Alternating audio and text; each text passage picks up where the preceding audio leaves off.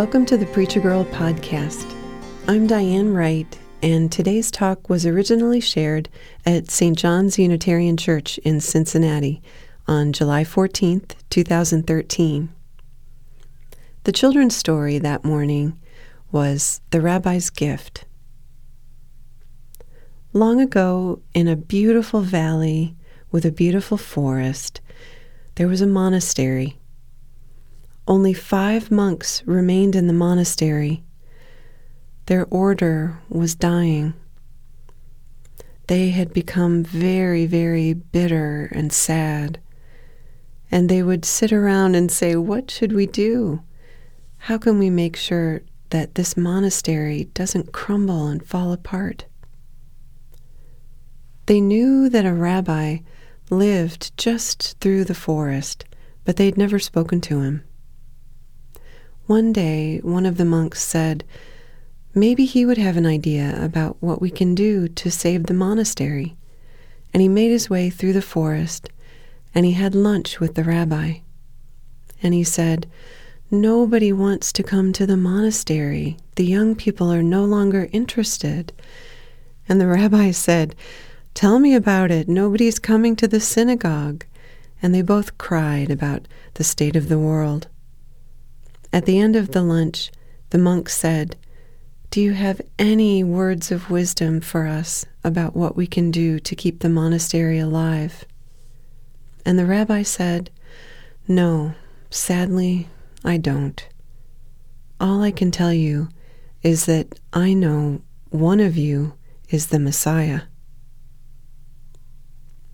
The monk returned to the monastery, and the four other monks sat him down and said, What did the rabbi say? And the monk said, I don't really understand what he said. He didn't have any words of wisdom for us. All he said was, One of us is the Messiah. Well, in the days and weeks that followed, each monk thought about these words from the rabbi and they thought, What if this man across the table from me is the Messiah? And it made each of them treat each other with more respect and more reverence. And when they thought, What if I'm the Messiah? It made each of them treat everyone with even more reverence and respect. Pretty soon, the whole atmosphere of the monastery had changed. It glowed with joy, and people who were traveling through the beautiful valley and forest would stop and look at the beautiful monastery, and they could feel something was special there. And young men who came through often decided to stay. So the monastery came alive and grew and grew. Thanks to the rabbi's gift, the monastery thrived.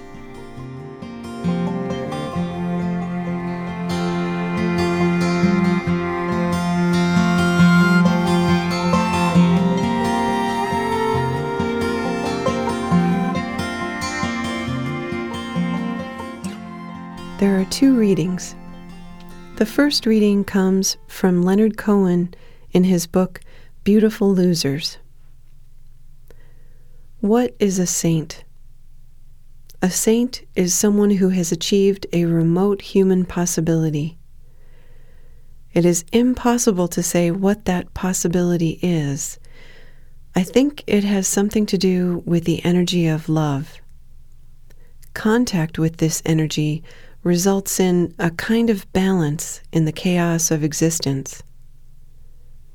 A saint does not dissolve the chaos. If he did, the world would have changed long ago. I do not think that a saint dissolves the chaos even for himself, for there is something arrogant and warlike in the notion of a man setting the universe in order. It is a kind of balance that is his glory. He rides the drifts like an escaped ski. His course is a caress of the hill. His track is a drawing of the snow in a moment of its particular arrangement with wind and rock. something in him so loves the world that he gives himself to the laws of gravity and chance.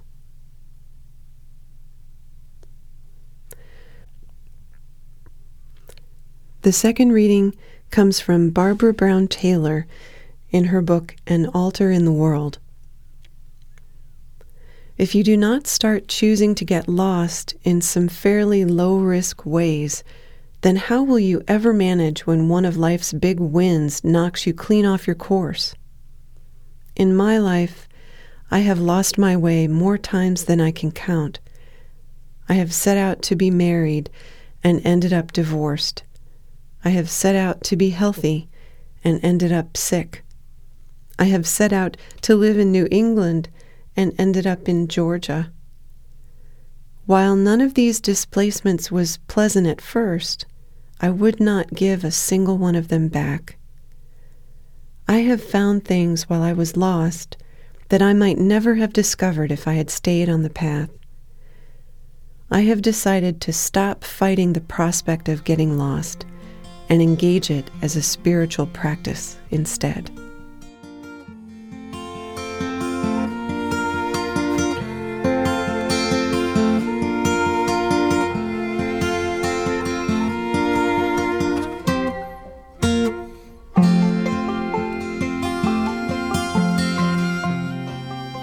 July 14th is the feast day of Saint Kateri Tekakwitha, and in fact, in 2013, it's the saint's first feast day since the Pope canonized her and she became a saint just months ago in October of 2012.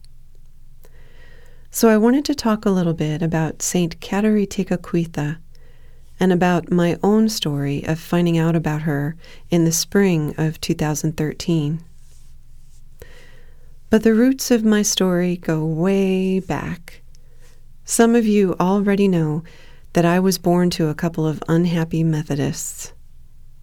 My mom and dad are conservative in many ways, but in some very specific ways, they are rebels to the core. They defied family pressure and decided my sisters and I would not be baptized and would not attend church. This was a conscious decision. All throughout my childhood, I was passionately interested in religion, and when I would ask my father questions about religion, he would always begin his answer with, Well, now, honey, don't forget, religion is the cause of the worst wars in history, but here's what I know. Some of you may have shared this unchurchedness, and I realized a long time ago this background of mine, of course, makes me react differently to certain things than those who have had long, intimate histories with a specific religious tradition or institution. It means, for example, that when I came across a display full of various saints' medals in a bookstore in Yellow Springs, I was enchanted. The stories of the saints resonate with me the same ways the stories of Greek mythology resonate and the stories of the Hindu deities. As the poet Muriel Rukeyser reminds us, the universe is made of stories, not of atoms. In that bookstore, I found the medal for St. Dymphna, the patron saint of those who have mental illness and those who work with people who have mental illness. And so now, each year on May 15th, her feast day, I send out her story and her information to all the staff at the large community mental health center where I work. Her story is the story of so many people the death of a parent, the grief and, unfortunately, violence at the hands of the other parent. The story speaks to many, many people. Maybe you have a saint story of your own. Maybe you or someone in your family buried a St. Joseph statue in the yard, hoping to help the house sell faster. Maybe you know people who pray to St. Anthony to help them when something has been lost. Maybe you have given a friend a St. Christopher medal before they went on a trip. Saints have woven their way beyond the walls of Catholic churches and into popular culture. And this year, Saint Kateri Tekakwitha wove her way into my life. I was doing some work in a small town in northern Oklahoma, and I was able to carve out a few hours to go explore the Osage Indian Reservation nearby. I had researched the area, and it turned out in Pawhuska, the main town of the reservation, there is a cathedral. This cathedral was built in 1915 by the tribe, and they had to ask special permission from the Pope in order to depict Native Americans in the stained glass windows, because that had never been done before. I had contacted the priest before the trip, and he had been very welcoming, and we scheduled a tour for me. So I pulled up in the church parking lot expecting to meet Father Daigle. And instead, I was treated to a tour given by two women who were members of the tribe, and they proudly told me, deacons in the church. Because, they explained, even though females are not supposed to have those kinds of leadership roles in the Catholic Church, Father Daigle knows better and appointed several of the strong women leaders of the tribe to be deacons. Well, I spent the next two hours listening to stories of beauty and heartbreak, stories of journeys and miracles. One of the women's grandfathers had been a peyote medicine man, and she talked openly about the seamless way many people in the tribe followed both Catholicism and their native traditions.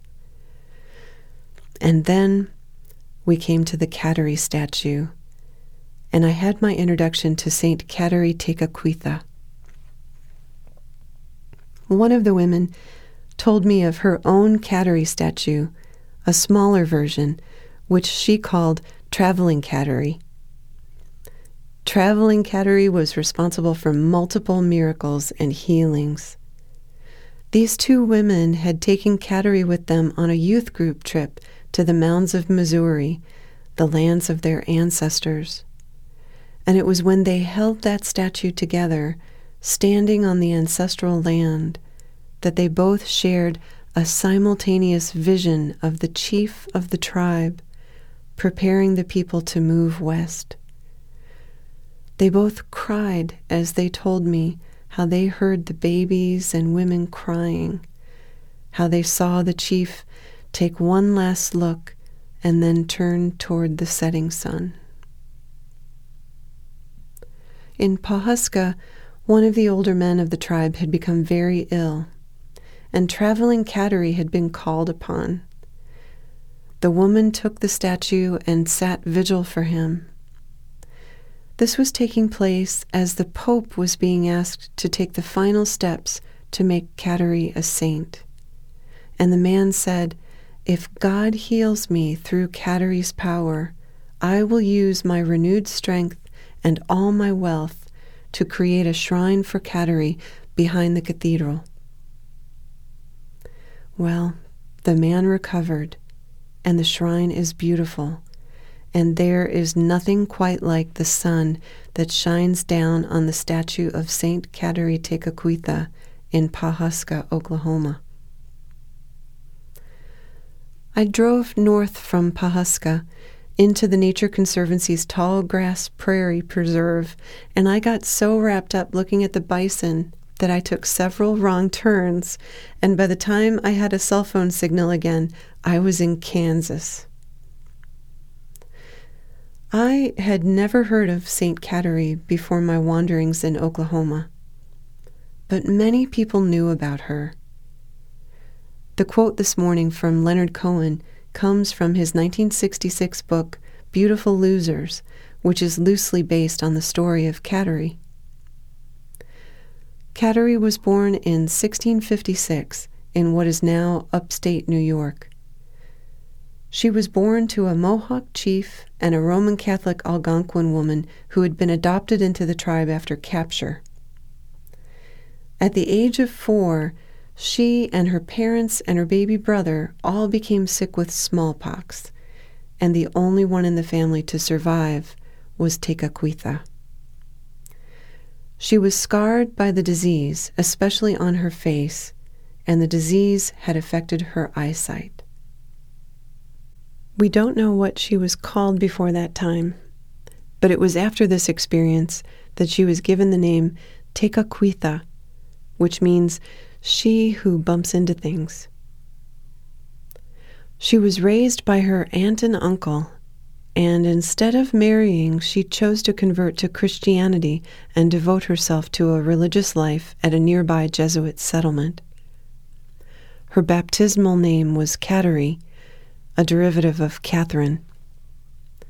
At the settlement, she was known for her great kindness, gentleness, and good humor, and for the way she cared for the children and the elderly. Upon her death at the age of 24, witnesses told stories of how her scars miraculously disappeared. Because of her devout nature, the Jesuits created a shrine for her, and over the years, many miracles and healings were attributed to Kateri and to relics from her shrine. In 2012, Pope Benedict canonized her and she became the first Native American saint. She is the patron saint of ecology and the environment. So, what is a saint? Especially for those of us who are Unitarian Universalists. If we look just inside our Unitarian gray hymnal, we declare that the living tradition we share draws from many sources, including words and deeds of prophetic women and men.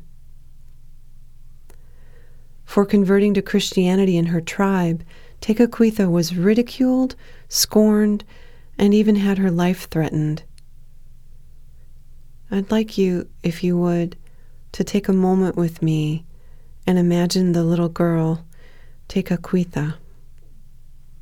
There are accounts that her aunt and uncle were not very interested in her, and although the tribe provided adequate care for her, she often kept to herself and often wore a blanket draped like a hood over her face because she was so embarrassed by her scars.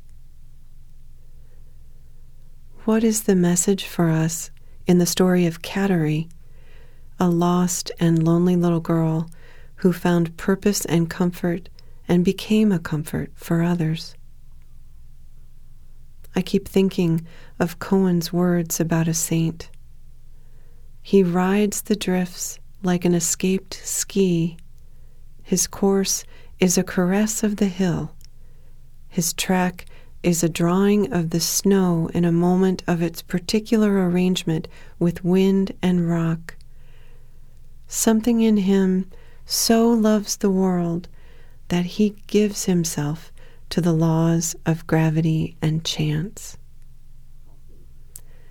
He so loves the world that he gives himself to the laws of gravity and chance.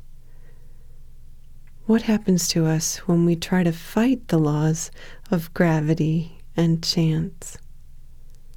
I had a friend who, when someone would stumble, would say, you can't fight gravity, it's the law.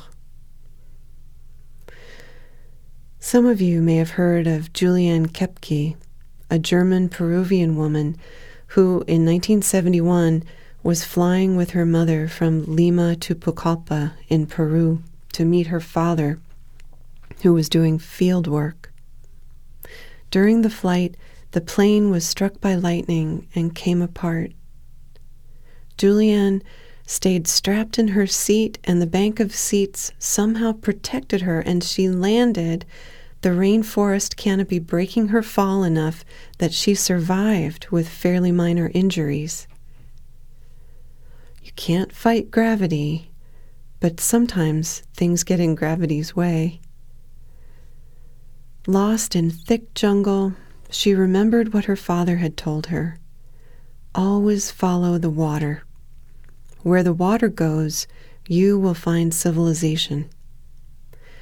So she found a little stream that became a creek, that became a river, where just a couple of days after the crash, she found a hunter who took her to the nearest settlement. There have been two documentaries made about her ordeal. The story is so compelling to me and helpful. For instance, when I'm driving down a rutted gravel road lined with bison after taking a wrong turn, I can say to myself, I'm in a solid car with plenty of gas and a couple pieces of fry bread. I am not walking along a stream in the Amazon. It's all about perspective. Thoreau said, Not until we are lost do we begin to understand ourselves. I'm not sure what this says about me, but one of my favorite books is called Death, Daring, and Disaster Search and Rescue in the National Parks. People get lost in our national parks. And it's interesting to me how the reaction of the person determines their future. What I mean to say is the ones who stay calm, who stay centered, who are able to accept, okay, I'm lost, let's look around and see what we've got here, are more likely to be okay. The ones who panic, who become overcome by anxiety or anger, are more likely not to be okay. In fact, sometimes when lost people die in the wilderness, the recovery team will find there seems to be no specific cause of death. Often, this gets called death from exposure. They were not able to see things clearly. They kept fighting and railing against the laws of gravity and chance. How many of us can relate to the words of Barbara Brown Taylor? I have lost my way more times than I can count. I have set out to be married and ended up divorced. I have set out to be healthy and ended up sick. I have set out to live in New England and ended up in Georgia.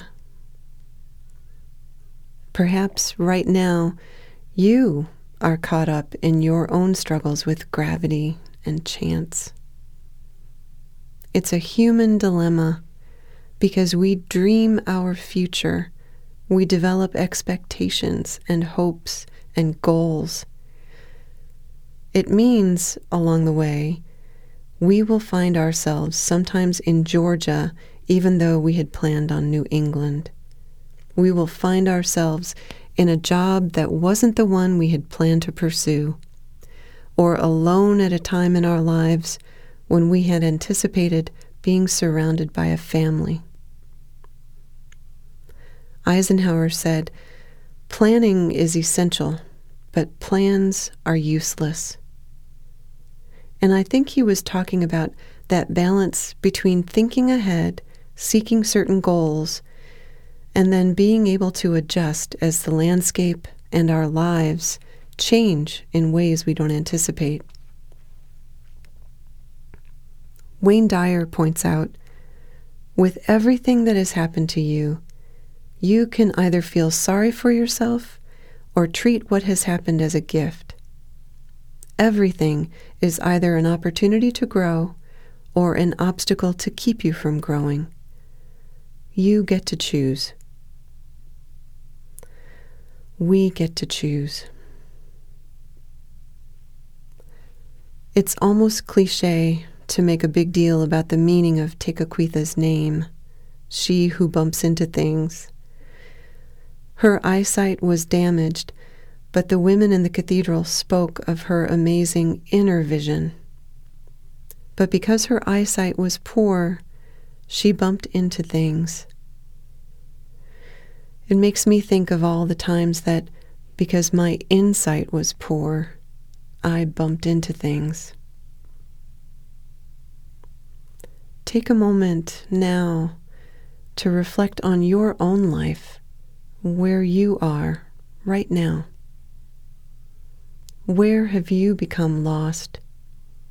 Where are you struggling against chance and gravity?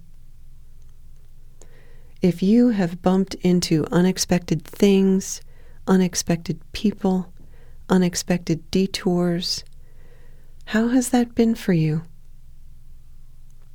Are there gifts just waiting for us if we take a breath and truly open our eyes to the place and the people around us?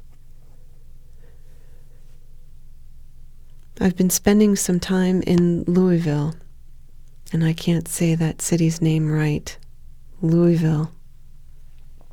And those of you who have also been there may have seen the historic marker at 4th and Walnut downtown, where the Trappist monk Thomas Merton had his epiphany.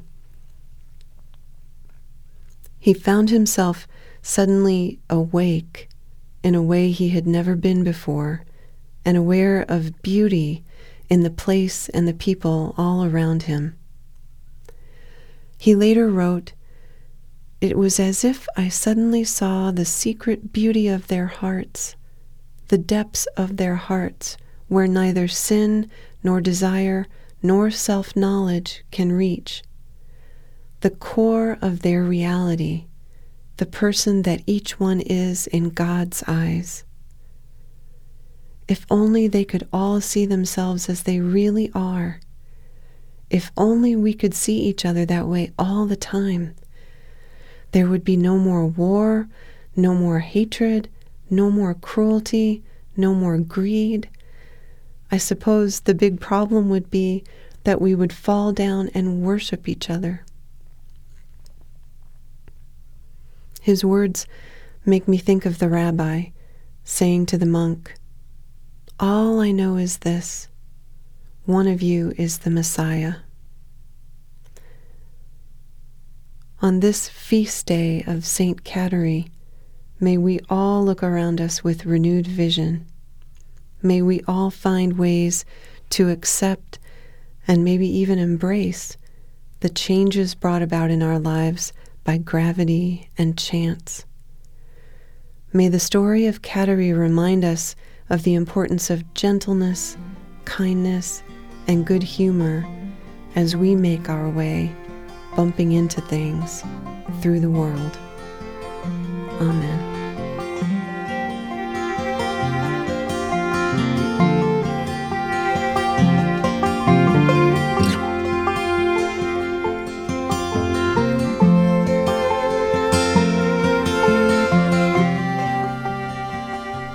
For tuning in to the Preacher Girl podcast.